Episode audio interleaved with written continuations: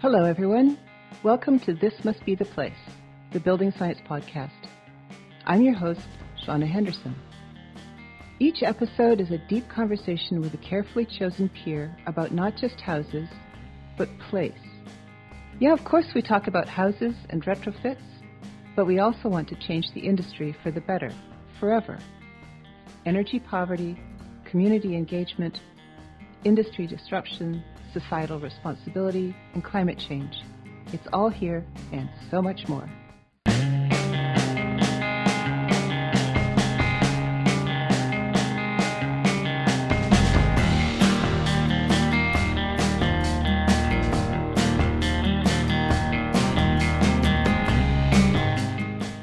Welcome back to This Must Be the Place, the Building Science Podcast. I'm your host, Shawna Henderson, coming at you today with my best post COVID hardcore bingo lady voice. So, uh, excuse any of the noises I make. Um, so, I used to have a bumper sticker that identified me as a tree hugging dirt worshiper. My guest today is also a tree hugger, literally and figuratively.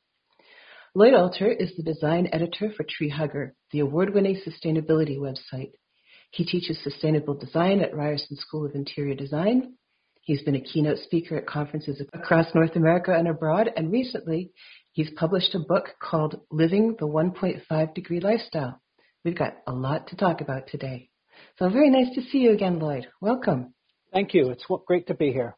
Yeah, so first of all, let's talk a little bit about Tree Hugger because it's great. I really love the site. There's something for everybody, whether you're a nerd like me or a novice in sustainability. So, how long has it been around?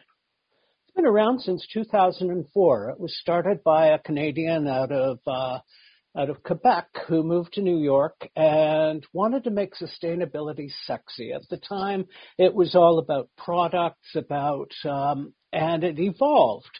And I got hired to write part time in 2005 and full time in 2007 when it was purchased by Discovery Communications, the giant American company. And since then, it's been sort of sold around to, it was sold to a small company called the Mother Nature Network. And then two years ago, it was bought by Dotdash, which recently bought another company called Meredith and is now the largest English language publishing company in the world. So we're part wow. of this massive, massive conglomerate. And it's quite a remarkable transition. That's amazing. I remember we talked a few years ago, um, and well, there was a point at which you weren't quite sure that you were it was going to to go go on. I remember that. Yes, and yeah. uh, it was bought by Dotdash Meredith, and I'll be frankly, I still have that question every week. you never know in this in this media business.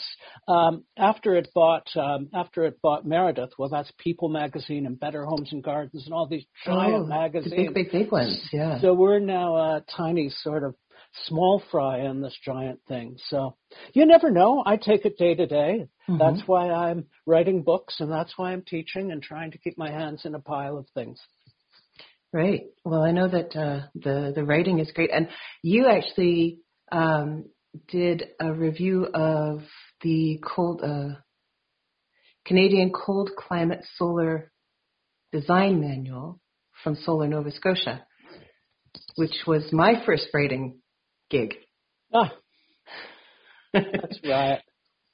Yeah, so we've got a, a, a fairly long history, but we've run a lot of parallel courses, not not necessarily in tandem. Right. Um, and so so uh, sustainable design at Ryerson. Is it, tell tell me about that. Well, what happened? It's another thing that came out of Tree Hugger. I was asked to be on a panel, I guess almost a dozen years ago now, and the head of Ryerson, uh, the school at Ryerson School, at the School of Interior Design, came up to me and said, um, we need someone to teach sustainable design. So I went over and I filled out the old applications and I started doing that, I think 11 years ago. And then 3 mm-hmm. years ago, they opened it fr- up from just sustainable design to the whole department, to the creative school. So uh, I now have 100 students, and it's big, and half of them are interior designers, and the other half are everything from fashion to urban design to uh, photography to all different disciplines, which cool. has just been a wonderful change because they're really smart. And um, I don't know, I, I guess we're supposed to call it X University. You know, the Ryerson name was deemed unacceptable because he was involved in the uh, founding of the residential schools. Okay. And so everybody now calls it X University until they announce the name sometime in the next few months. Are there industrial design students in this course in your program as well? I think there are a few. I, I think that department is in there too. The creative school, as they call it, is a weird mix of courses. Like, for instance, I have no architects. Architecture's across across Church Street, and they don't. They're in a different faculty and don't talk to us. So I have well, like everything. That interesting, creative, but not really. But you you are also an architect. I, I was a practicing architect, and then I became a real estate developer. And I hated the way everything was being built, and I decided we have to do better prefabricated stuff. So I went into prefabricated, uh, trying to sell prefab homes, which in Ontario, when everything is so far apart and there are such weird rules, was a difficult sell. And mm-hmm. so I mm-hmm. started marketing it through before there were even blogs or websites that you updated every day. I started a proto blog in 2002 that became suddenly I was the worldwide authority on prefab housing, and that's how I got into blogging. After nice. I sent some tips to Tree Hugger, they said, you know, write for us more, write for us more, come full time, and I realized I was a better writer than a prefab salesman. And that's well, that's that's good that's news how for I ended us. up here. Yep. Very nice. Cool. Cool. So I would like to have a conversation about you with about you. Yes, about you. no, I mean with you about the the the new upcoming, hopefully taking off soon version of prefab, which is prefab retrofits in terms of panelized re, uh, exterior retrofits for right. um, for existing houses. This is that's my actually that's my baby. I love that, and I'm really working hard on moving the, it forward. The Dutch energy, Energiesprong idea coming yeah, to yeah. to Canada or North America. Yeah, yeah, and, you know, and, and definitely the same issues are coming up in terms of the roadblocks, which are the distribution of population. You can't have like the the, the Dutch have a, a centralized manufacturing program, right? And a lot of cookie cutter houses. Well, yes, that's that I think is the biggest problem. That they have a lot of cookie cutter houses that are fairly simple forms, they're fairly small, and a lot of them are townhouses. And when mm-hmm. you come mm-hmm. to North America, you know every builder has gables and bunks and jogs, and you know just I used to call it the turkey style, gobble gobble, gable gable gable. You know, there's so many bumps and jogs. You know, I just think, oh my God, you know, the amount of surface area on every house here is just going to make energy spronging a really, really hard. Yeah, I think there's there's definitely some archetypes that we could really go after. I don't think it's ever going to be a universal um, a universal solution. You know, those gingerbreaded Victorian houses with towers and bumps and no. not you know covered verandas and stuff. But just think of those millions of 1960s, 1970s bungalows, those lovely little shoe boxes like, have you ever seen what Harold Orr did with the chainsaw retrofits? Yes. Where yes. basically they just sawed it, everything that hung out over and they just wrapped everything in new windows and styrofoam in the 60s. It's essentially the same concept. Yep, yep exactly the same. Exactly but, the same. And, so, and it's really cool, you know, when we think about the Canadians who have inspired worldwide um, movements like like Energiesprong, that whole concept, we you know, Harold Orr did it with the chainsaw retrofit. Harold and a few other folks were involved with the Saskatchewan Conservation House. Yes, which, which was, was with Dumont, which was the model when everybody else was doing mass and glass and solar and that. It's such a wonderful story that the Saskatchewan government said, we want a solar house. And he and his partner said, well, we're in Saskatchewan. There's no sun. We have a better idea. And they just built what is essentially the first passive house. They invented yeah. the HRV all out of polyethylene sheets. It was brilliant.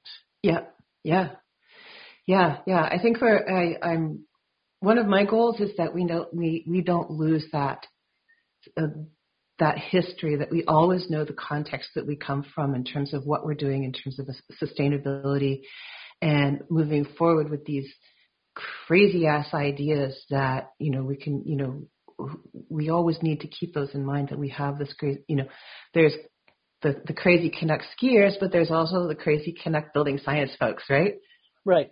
But in response to the question of energy, uh, Energiesprong, he, he, Energiesprong here, I'd like to propose another thing that Harold Orr, Orr said in 2013 when he was interviewed for an article in Eco Home magazine. I'll send you a link where he mm-hmm. talked about, you know, where is the heat loss? And he said, we've got to go after the big chunks.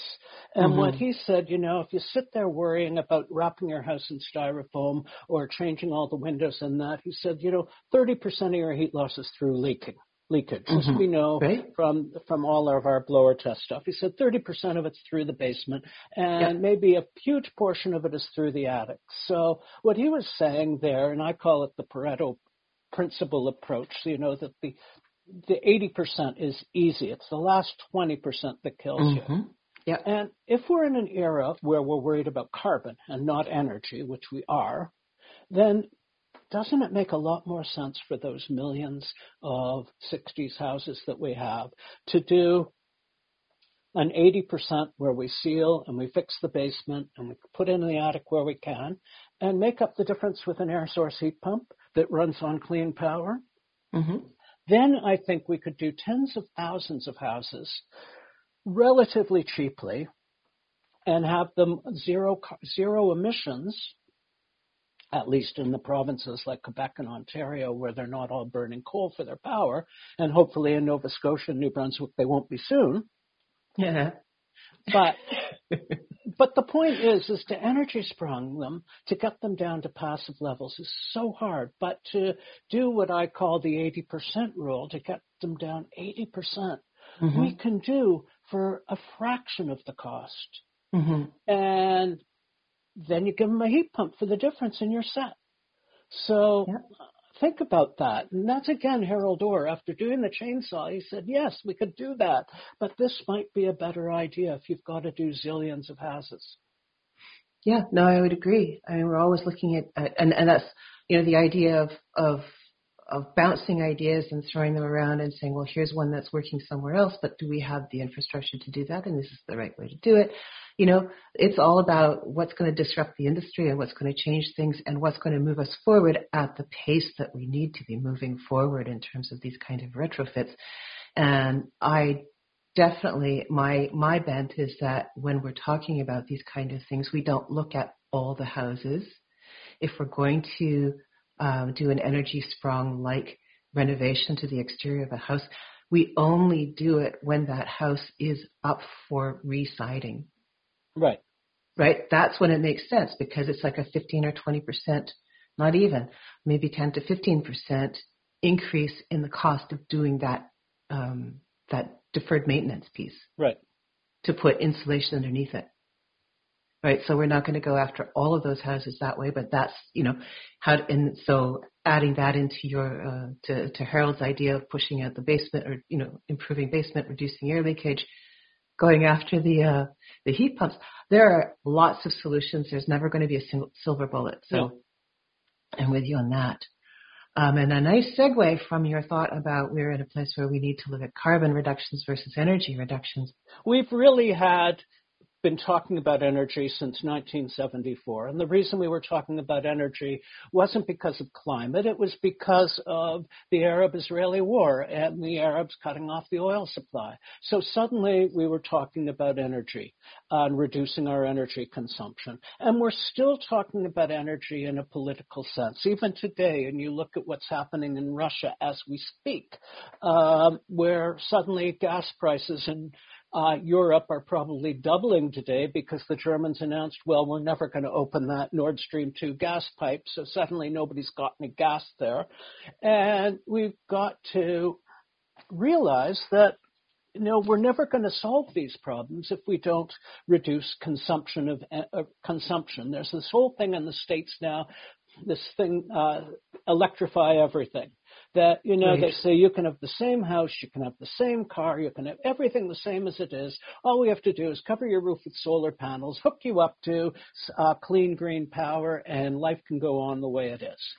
And I just did a calculation. I spent on a post that I just had published this morning, even, where I spent last week trying to do, well, how much new clean energy do we have? How do we need? And if you live in Quebec, you have no problem at all because they've got mm-hmm. more electricity than they can use. They could just have put everybody into electric cars and they'd be set in Quebec. Uh, not so much in Ontario because we don't have as much spare electricity as Quebec. But the electrical, uh, electrify everything idea totally falls down in places that have dirty electricity. We still I'm putting have, my hand up now. yes, we still have to reduce energy consumption wherever we are, even in Quebec, because we need, if they're not using the electricity, they should be exporting it to places that can, like where you are. Mm-hmm. Um, mm-hmm. This is the silly thing. Uh, sure, it would be easy for them to do it. Electric cars, when I was doing the math, are such an interesting thing. When you look at the Sankey graph of where energy goes, uh, petroleum going to electric cars is huge. It's the biggest, biggest single source of carbon emissions in the United States and in Canada. But when Sorry, you, so can you can you go? So petroleum related to electric cars? No, petroleum going into gasoline cars is okay. the biggest okay. source of biggest source of carbon. Right. And but cars are only 15% efficient. The rest of it all goes up the chimney, up, up the mm. exhaust pipe the, in heat. Yeah. And in heat from the engine, whereas electric cars are 90% efficient. So you actually need far, far less energy when you look at the whole energy picture to run electric cars.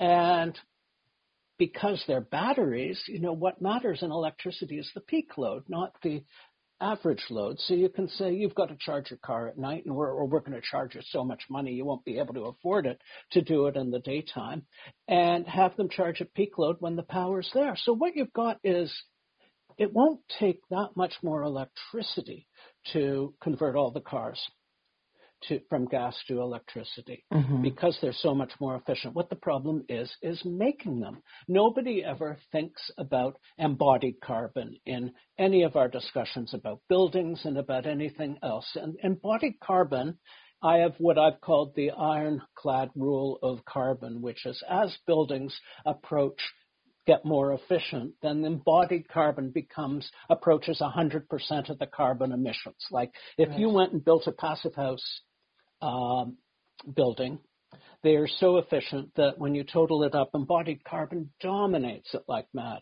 And Chris Magwood's new report that's coming out is showing this. He's been saying embodied carbon is the elephant in the room for a decade, and people mm-hmm. are just beginning to believe him. And nobody's regulating it yet, but the carbon uh, to make an F-150 electric truck is 40 tons of carbon. And if you look at how much carbon we should each be emitting in our lifetimes to stay under one to stay under 1.5 degree of warming, that's 40 tons of carbon. In fact, you know, one of those electric SUVs eats up a lifetime budget of carbon. So we can't do that. Right. And that it also begs the question of is the car the mode of transportation that we need? Because I just saw on my Twitter feed yesterday somebody um, in this realm uh, who said, you know, I'm coming down the Sea to Sky Highway and the uh, you know the, the signs that show how long away it's going to get to go over the bridges in Vancouver. I saw it's that like, tweet. It's a two-hour wait to get from somewhere in between, you know, Horseshoe Bay and West Vancouver right. to get to the Lion across the Lionsgate Bridge. So Vancouver has a preponderance of like every second car is a Tesla. Right. It's crazy. But there's still They're hundreds still of thousands of cars. So they still kill that, people. They still clog the roads. They still need parking spots, yeah. and are still 20 to 40 tons of embodied carbon. And right. the the thing is, is that the other side. I no longer talk about trans, uh, transportation emissions as being separate from building emissions. Uh, mm-hmm. Where people, you look at all the graphs and you see the pie. This is buildings. This is transportation. But right. what we but draw, if the buildings are causing transportation, there's your problem right there. Exactly. They're two sides of the same coin. Or Jarrett Walker said, you know, uh, transportation and land use are the same thing in two spoken in two different languages. What we mm-hmm. build determines how we get around. How we get around determines what we build. I live in what was a 1913 vintage streetcar suburb, right in the middle of Toronto. The streetcar went in, and 20 years later, the whole thing was built out with houses on narrow lots where you could walk to the streetcar and then mm-hmm. get to mm-hmm. work. And when I decided to write my book, Living the 1.5 Degree Lifestyle, and I said, okay, I'm never driving for this whole year. I'm riding my e-bike, which I had just bought. I didn't have any problem doing it because I can walk to the liquor store. I can walk to three different big grocery stores. I, I, I can walk up to all the little fancy shops on St. Clair Avenue. I was really fortunate because of where I chose to live. If you live in suburban Calgary and you want to live a 1.5 degree lifestyle and your electricity is from coal and you have to drive just to get a liter of milk, mm-hmm. uh, it's going to be impossible. So we don't only have to change our vehicles, we have to change our planning. It all has to go together. We have to change our building codes to allow small buildings with single stairs that you can build like they all do in Europe, where they'll come into a little lot and they'll build a five story building with five units on top of each other, where we would build have to build a single family house. Um, they, you know, we have to allow low carbon building, low carbon materials like wood. Right now, in most of Canada, you can build them up to six stories, and that's, I think, as far as we have to go. Well, that and that well, that would tie back, back into the pattern language with what's a human scale. So exactly. that makes complete sense. We're not we're not eagles.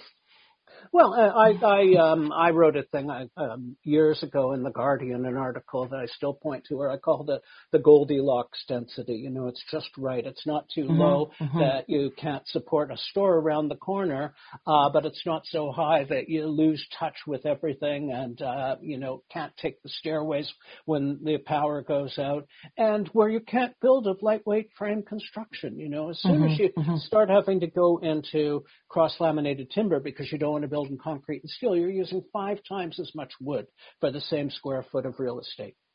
So, and I know yeah. that everybody says that CLT is green and sustainable and that, but you know, the less of it you use, the better, whatever Always. material it is. Always, and the greenest building is the one that's already standing. Exactly. So we need to, and that's where my focus on on retrofits. It, I just keep coming back to it, coming back to it, coming back to it. Is that uh, that that's where we need to go. Is is you know I mean we we we have issues with the um, you know the problems like me. I'm living in outside of Halifax. I cannot live without a vehicle. Right. And so there's issues there with all this the housing stock that's in suburban areas like this. But shifting how we do planning from now on, I have there's there would easily be a place where we could actually you know, where I am, build out slightly d- bigger densities and actually have what used to be here, which was a village. Right. And a village, you could walk downtown and you could get your milk and you could get your eggs and you could mm-hmm. order from uh, Eaton's uh, when you needed something else, which is like the, the, those days of Amazon before Amazon. and um, it's a system that worked and that we've the village you got you dealt with your staples and Occasionally you went to the big city for whatever. There was often rail too. I mean, mm-hmm. in, Toronto, in Ontario, there was an electric rail network that for the first 30 years of the uh, 20th century, you know, built out after they, they built Niagara Falls they didn't have anywhere to get the electric to use the electricity. They had to sell the electricity, so they gave it away to the electric railways that were all over southern Ontario. Huh. And then the car came in, and they were all bankrupt in no time. Saw uh, probably last month, so maybe that, so we're in February now. So January, I saw a very interesting set of maps that showed an earlier map in the early 20th century that showed all the rail lines in it was it was eastern Canada, so it included it included Nova Scotia and, and Atlantic Canada. And it was stunning the difference between that and what's here now. So we actually don't have a, there's no rail line. We have a lovely rails to trails um, way to ride your bike or take your ATV or your horse yeah. or your feet um, from one end of the province to the other. But there's no there's no one way that connects us, and we've lost a lot of buses. And of course, in Ontario, they lost when with Greyhound stopped servicing a lot of those communities. They lost the main contact point for anybody who didn't have a vehicle. It's funny because going back to the 60s, my father was a pioneer in shipping container transportation and he developed a concept called the land bridge where, you know, instead of going through the Panama Canal, they would have shipping containers go from Halifax to Vancouver. And this would be a major way of moving goods. And every time a rail line died, he said, we're going to regret this someday. And, you know, mm-hmm. I, mm-hmm. every time a rail to trail thing was proposed, I would say, because of what I learned from my dad, no, we shouldn't be doing this. We need these tracks. And people would look at me like I was crazy. You know, we mm-hmm. have transport trucks. We have cars now. Nobody's going to be going back to rails. And what we lost was all of the stuff that was built at such great expense with so much labor that, you know, you can carry a hundred times as much stuff per per liter of fuel on a train as you can on a truck, and with uh, with a hundred times fewer people actually contr- doing it because and you know look at the mess we're in with with trucking right now, mm-hmm. and mm-hmm. Uh, we just let the system go to hell. The other thing my father said, we should never be sharing the roads with with trucks and cars on the same roads. It's fundamentally different, dangerous, the difference in scale. If people want to go where they want to go, let them go if they want to go, but put all the transport of goods on rail. It and, makes complete sense to have those two things separated. Yeah. On top of all of that, there is nothing more magical than being on a train. I, I adore trains. but we have to fix them. I have been mm. on trains in in China that go 350 kilometers an hour, and the joke that you do is you take a coin and you stand it in the windowsill, and the coin stands up because the trains are so smooth and so mm, fast. Right and you're zinging along. And then the last time I was on a train, it was just before the shutdown. I was at a wood conference in Quebec City at the end of 2019, and I took the train back. And I tell you, my teeth were shaking out going across Ontario. the rails are so bad, and the train is shaking so much, and it's going under 100 kilometers an hour. So the foolishness and the misguidedness that we have in this country that we just let our rail network go to pot and we don't properly maintain the rail network we have so that they can go at a reasonable speed is one of our great national scandals. that We were mm-hmm. built, this country was built by the railway, by building railways. And we just right. threw, that, was, that, threw that, that legacy was, away. That was the whole way that white folks opened it up. Exactly. On the backs of non-white folks. Yes, absolutely. But, uh, we'll steal yeah. the native people's land, and then we'll have it all built by Chinese almost slaves, and that's how we got the the railway. will be the Great White Hope. Here you yeah. go. Yeah. So let's talk a little bit more about your book because the 1.5 degree lifestyle. Where are we going to go with that? Give me some examples about what, what you mean in terms of what people could do that would bring them towards that. Okay, first of all, let me explain where the lifestyle comes from. There was a Finnish university study done in about 2018 that looked at the what the IPCC determined, you know, we have to reduce all our carbon by this much every year to keep under 1.5 degrees of heating. And so they're estimating by 2030 that's got to be about 45%, 50% less carbon than we're emitting now. Well, actually, when they wrote it in 2018, now it's considered mm-hmm. we have to go more. Um, and so that gave us a carbon footprint of where we have to be in 2030. And they divided that up among the entire global population. and it came out to an average of 2.5 tons of carbon per year emissions average across the world. Now, if you look at our carbon distribution right now, about half the world lives with less emissions than 2.5 tons, and they're in Africa and they're in Asia and they're poor and they're suffering from energy poverty. They don't have enough energy consumption to actually live a proper life to keep warm and eat and, and cook their food. And that's why they're picking up sticks and cooking on uh, cooking like on wood flames.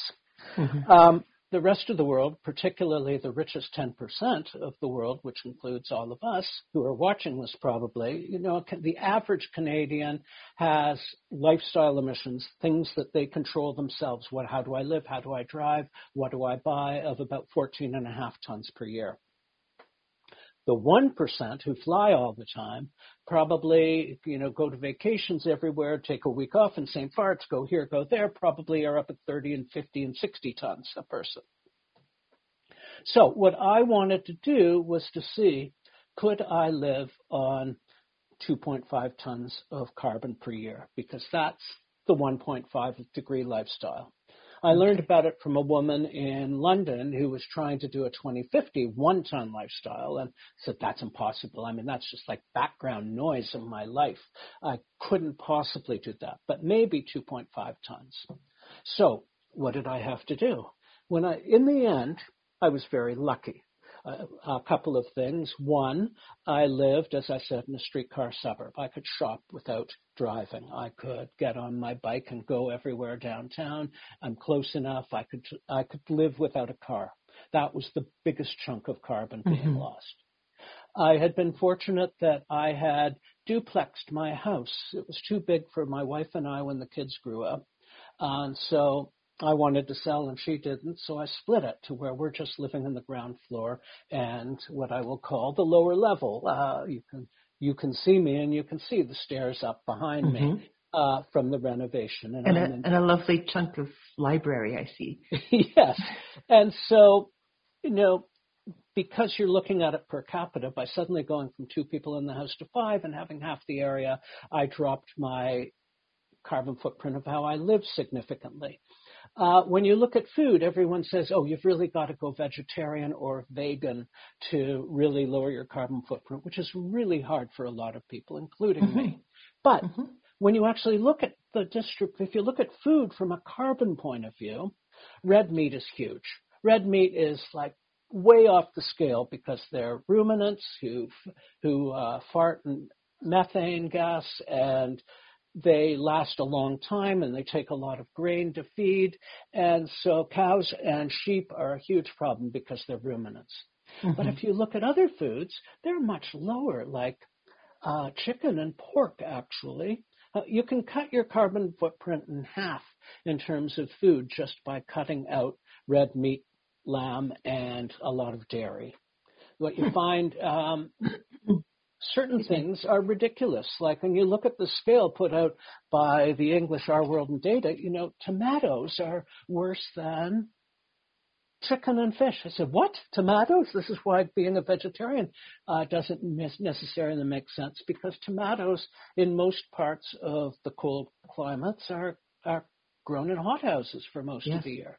You Very only get seasonal. real yeah. tomatoes in August and the rest of the time they're in hothouses, which are fired by natural gas. Mm-hmm. And either and if they're the, too cold for the hothouses, then they're trucked in from Mexico and California.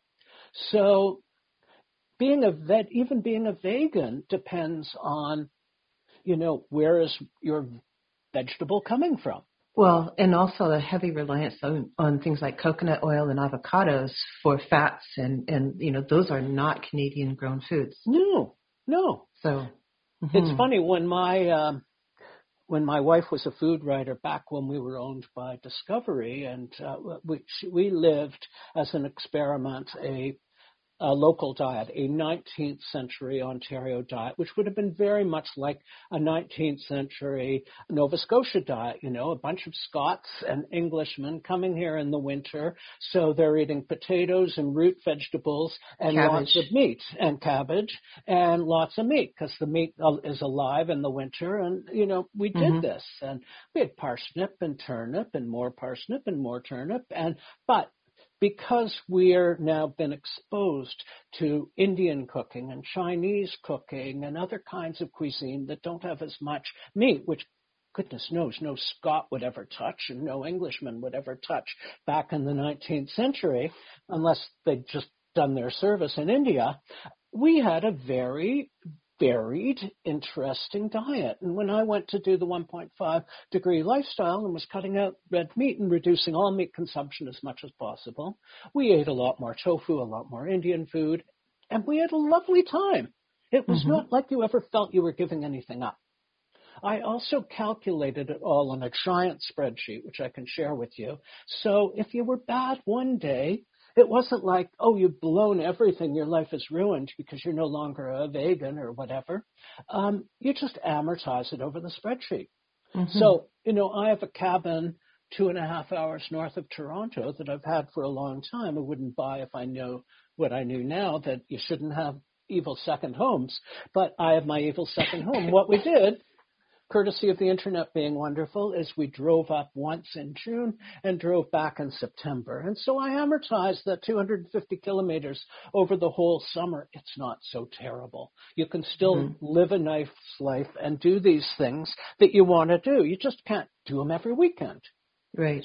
Right. So, I have a very large garden here, and um, I have focused on things that we really love to eat. So um, I haven't eat, I haven't purchased garlic for two decades. oh, neither I haven't. I haven't. I'm not so good at growing onions. I have hit and miss years, but most years we end up with as many tomatoes as we possibly need because I grow them here. But the biggest thing that I've done for our household, and this is my goal, is that we can actually get. I could grow 70% of our food value here. Oh. Is I started growing dry beans. Right.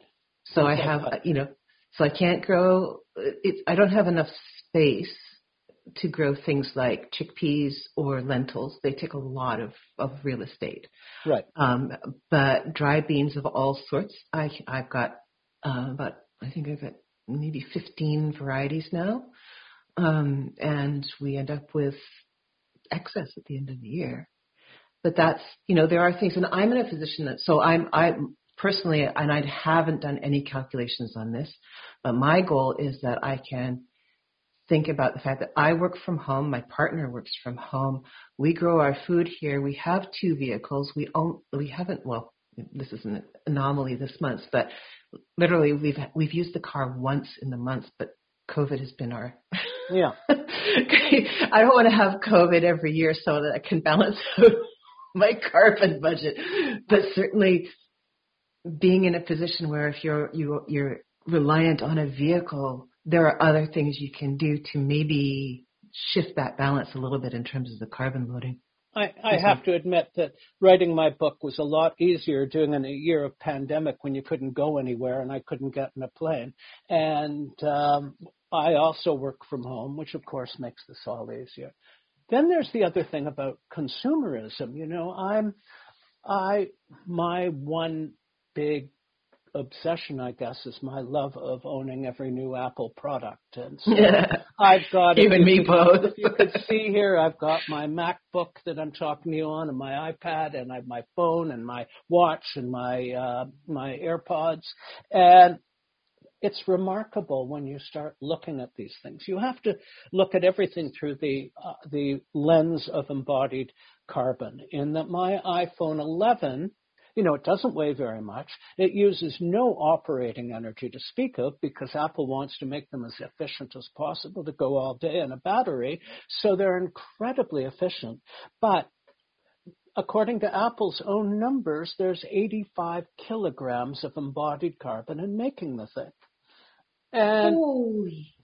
When I totaled up, because Apple is one of the few companies that reveals all of this, and when I totaled up the carbon footprint of all of my Apple products and divided it by their estimated lifespan for the life cycle emissions, um, what I found that my Apple products were the single biggest component of my carbon footprint after my stupid gas furnace because I have a gas furnace that I wish I didn't. I wish I had a heat pump, but I'm I've got the gas furnace. Really, they were the mm. second biggest thing in my footprint. And what the answer is there is that we all have to learn. Don't say you can't uh, buy anything new, but you know my iPad Pro that I lo- bought in um, 2012 before I bought such an expensive machine, I spoke to a guy. I said, "What do I do? What do you do?" He says, "I buy the new one every time. Every t- I get the Apple Care program and I use it for three years and buy a new one because it's your work tool." I used that thing for six years. It kept mm-hmm. going and going and going. Mm-hmm. It's still going. I just want, broke down and wanted something new. Yeah, so, I have another one that I used from 2012. Yeah. Yeah. So the th- and the thing is, is that every year you keep something going longer, you're spreading those life cycle emissions. They're going down every year. Mm-hmm. If I mm-hmm. keep this uh, M1 MacBook Pro that I'm speaking to you on, which I know is going to run, be good for eight years. If I keep it eight years, then you know that's made a huge difference. That's how we have to think about everything. The thing mm-hmm. I learned, this is why I became so in love with the Passive House movement uh, because when you start looking through the lens of things like that, for instance, when you look out a, a low energy lifestyle, you don't just think of a building that way. You think of everything that way. Mm-hmm, you know, mm-hmm. do I buy a car that's low energy or do I try not to have a car? When I buy a product, do I look at low energy? It becomes a mode of thinking that I think that people in this business have, that they look at everything in terms of, okay, what are the kilowatt hours of this? Even if you're not consciously doing the math, I think subconsciously you do. I bet yeah. you do. Every time you order. Oh, I do. Every yeah. single time. I have, and, and you know, I want to, uh, there's a part of me that I was very broke for a very long time. Um, so purchasing something was a big hurdle throwing something away is an even bigger hurdle for me. Right. So so there's an element of um, you know of, of privilege there too. When people say, "Oh, just buy one every three years when the new one comes out and just use your your your uh, you know until the Apple Care goes away or whatever you know people yeah, leasing that's what vehicles. Saying, which I never did. Yeah. Same with people who lease, you know, lease a vehicle for a year and then when the year's up, you just, you know, whatever, I'll get a new one or buy every new iPhone. Right, or buy every new iPhone. It's like the I've never been able to afford to do that. I've never been in a position where I could afford to do that. I'm in a better position now, but every single I agonize over everything that comes into this house. And you know, frugal green living, as I call it, which you come out in the book, you know, it doesn't mean you're starving or suffering. You're just mm thinking about your purchases carefully, thinking about waste. You know, I look at everything that comes in plastic. You know, that plastic mm-hmm. was made of petrochemical and it's got so many grams of carbon in it, but it also, we just don't want to waste. You don't want to throw things out. You develop a mindset about it. Yeah. And we all have to develop this low consumption, uh, zero waste idea, not just because it's all carbon but it's also frugal. You know, it, living a low carbon lifestyle is a healthier lifestyle because you uh, try to walk more and drive less. You don't. I, you know, I used to love nothing more than getting in my car in the winter and driving two hours up north to get electrically winched up a hill to ski down artificial snow and then drive two hours home again. And yeah, it's every, step of the way is is high consumption. Yep. And uh, oh, three years ago, I went back to what I did before I ever learned to snowboard, which is cross country ski. And I strapped them to my electric bike, and I went to high, I went to Cedarvale Park, the park, and I cross country skied. And, you know, it's better exercise, it's cheaper, it's fun, and you're not spending all that time in the car. And I honestly, or or standing in line waiting. Yeah, I mean, that was for me. I grew up in Vancouver. Um, I never, I well, shouldn't say never. I took some downhill lessons. I, I hated standing in line. I hated getting winched up the hill. I hated a tow rope because I had really weeny, you know, skinny little kid arms that yarded out. They got yarded out of the sockets. But as soon as I strapped on a pair of uh, of cross country skis, I was like, oh, well, I'm free. See y'all. Yes. I'm going to go enjoy the day. It's got, not going to be noisy. It's not going to be stinky. You know, it, it was just a, I mean, I think it's just a diff, there is a, there's a, I think underneath a lot of this stuff that where people are attracted to things is, is a mindset or a personality type. I don't want to use that particular word, but you know, what you're attracted to can often be what what drives your and influences the decisions you make about how your life works. Oh yeah. And in a lot of ways it's a you know, it's the group you hang out with, it's it's a class thing. When I was doing all of that uh, skiing and then snowboarding, I was in the 90s a real estate developer, first with a big real estate company and then with my own. And when you were a real estate developer, you just spent money like it was water and you just did these things as if they were second nature, even if every penny was borrowed and you know, because that's what they did. And I wanted to hang out with real estate developers. right, but, but, and, and also just in that whole business mindset, the business exactly. model is, is all leveraged money anyway. Yes. Yeah. So I, that's how we, that's how I lived Mm. and that's how I did it until I had a falling out with my partners and was no longer a real estate developer. And, um, my life changed rather radically, and as did my income for a couple of years. So that's when I basically started thinking about these things, and that's when I started thinking about sustainability and started this transformation in me.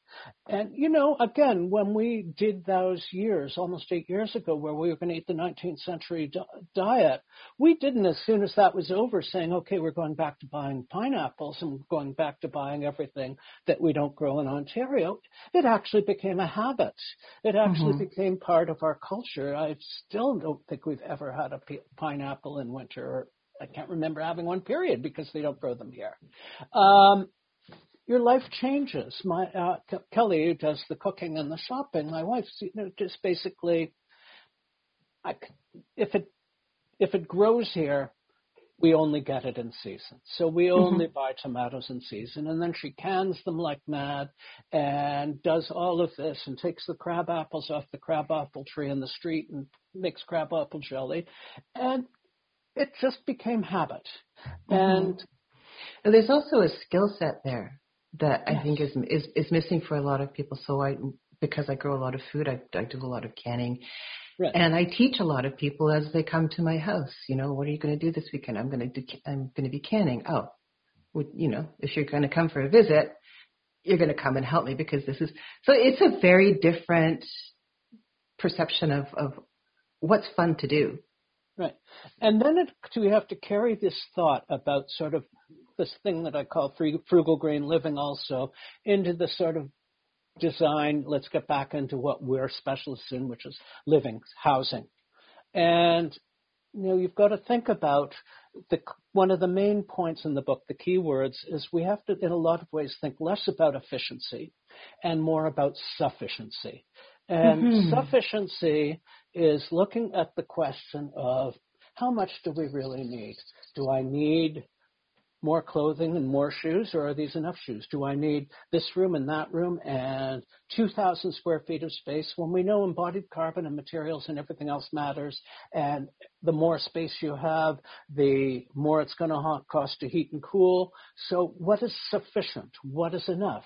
And to be Mhm. sufficient in a house, for instance, you've got to design things really well. You know, it takes more space, more hallways, more of everything when you design badly.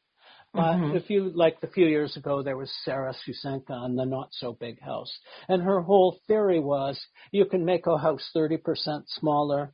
It's not going to cost 30% less because you've got to make it better and use better materials and build it better. But you, you know, you've got to look at what's enough. How much mm-hmm. room do you need? How big does everything have to be? And, you know, there's a sufficiency is a really important thing because you see what happened. You know, as cars became more efficient, they grew into trucks. People wouldn't, you know. Yep.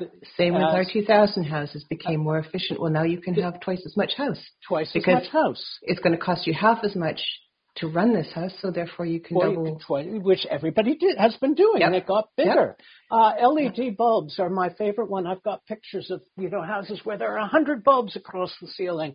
Uh, the TVs are now six feet, six two meters across because LEDs drove down the operating cost of these things so much that people just you know buy ten times as much of them.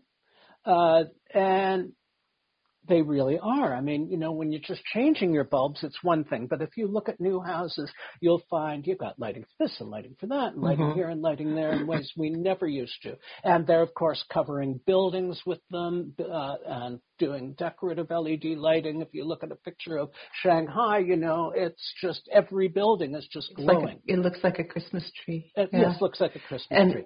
I see a lot of people are working doing that into uh, bringing LED lights into landscaping as well. Oh God, yes. And, they're uh, they're integrating them into carpets. They're integrating them into wallpaper. I've even seen. Um, wow. So you know we have to. This is why there's, there's an Australian thinker, thinker Samuel Alexander, who said that without sufficiency, efficiency is lost. That basically you have to think first about how much do you need? And this goes right down, you know, through my book, through everything, goes right down to how we eat. If you look at portion sizes over the last 50 years in restaurants and what people put on tables and that, uh, everything is like double what it used to be. And food waste is, is up incredibly. If you actually, if we actually all served 1960 size portions, we'd be eating 30% less food than we are. We'd be wasting 30 less percent less food than we are, and we'd all have 30 pounds less stuff on us than we do. but yeah, this is it's, this it's a it's a hard. I mean, when you start to to un, unravel it, there it's you know onion like in its layers of upon layers upon layers. Once you start to peel things back, we really it comes down to what are you how thoughtful are you about what you're doing? Right. And where you are. So, you going to write another book? I am. Um, and what it's about is actually a completely different subject. I'm telling you this, and I don't have a deal yet, but I'm going to tell you it anyway. And that is that in the United States, I don't know the exact number in Canada, 40,000 people die every year because they fall. And they mainly hit their heads or something gets injured. That's more people than die in cars. That's more people who die in guns. It's huge. The number of people who are injured and like their lives are ruined mm-hmm. because, because, of this, of brain injury, including, including my mother who fell on a stairway in a building in Toronto coming out of a fancy lunch. And the thing is, nobody, they all think about it, well, it's an accident. And you know, it's not an accident. Mm-hmm. Bad design. Every bathtub that you see today, they love these freestanding bathtubs against the wall with these thin walls. You can't get into one of these things without killing yourself. And yet, these are the fashion. And you know, an American is killed every day just slipping in the bathroom. And none of them have grab bars. And they all have slippy, slippery surfaces, surfaces. And they all have these death trap bathtub designs and roads. You know, people are in America, they're, and, and in Toronto, we're responsible for shoveling our own sidewalks. Right. The cars get all the streets cleaned by the city, but the sidewalks are death traps, and people are falling all the time. And so I wanted to write a book that actually looked. This is a design problem that we are designing everything without any conscious thinking about anything but how does it look. We design yeah. our bathrooms are death traps, our toilets are death traps, our kitchens, the counters are all the wrong heights, our sidewalks, our cars. We're looking at, you know, everything we're designing. So, and it's all based. It's it's based on an able-bodied thought process too. Yes. Yeah? So, so everybody cousin, is 20 years old and healthy, and they can see everything in front of them, right? And they're yeah, not. My cousin, my cousin had, uh, who died uh, a few years ago, had uh, cerebral palsy and was in a wheelchair. And um, and the biggest uh, takeaway I had from that growing up was him saying to me when I was very very young, oh, "Well, you know, you're only able-bodied for now. Yes. You don't know when you're not going to be able-bodied." Right. And it was a big it was a big jolt for me to you know and and has followed me through my whole life. So I will look forward to that book too. That's great. Excellent. So I got two two quick questions for you, and then we got to wrap it up. What's your all-time favorite nerdy, delightful thing about building science? I was completely after being an architect for all those years and doing renovations and you put in insulation and you say I got to change the windows and I have to do this the thing that just blew me away and changed every way I think about buildings was air leakage.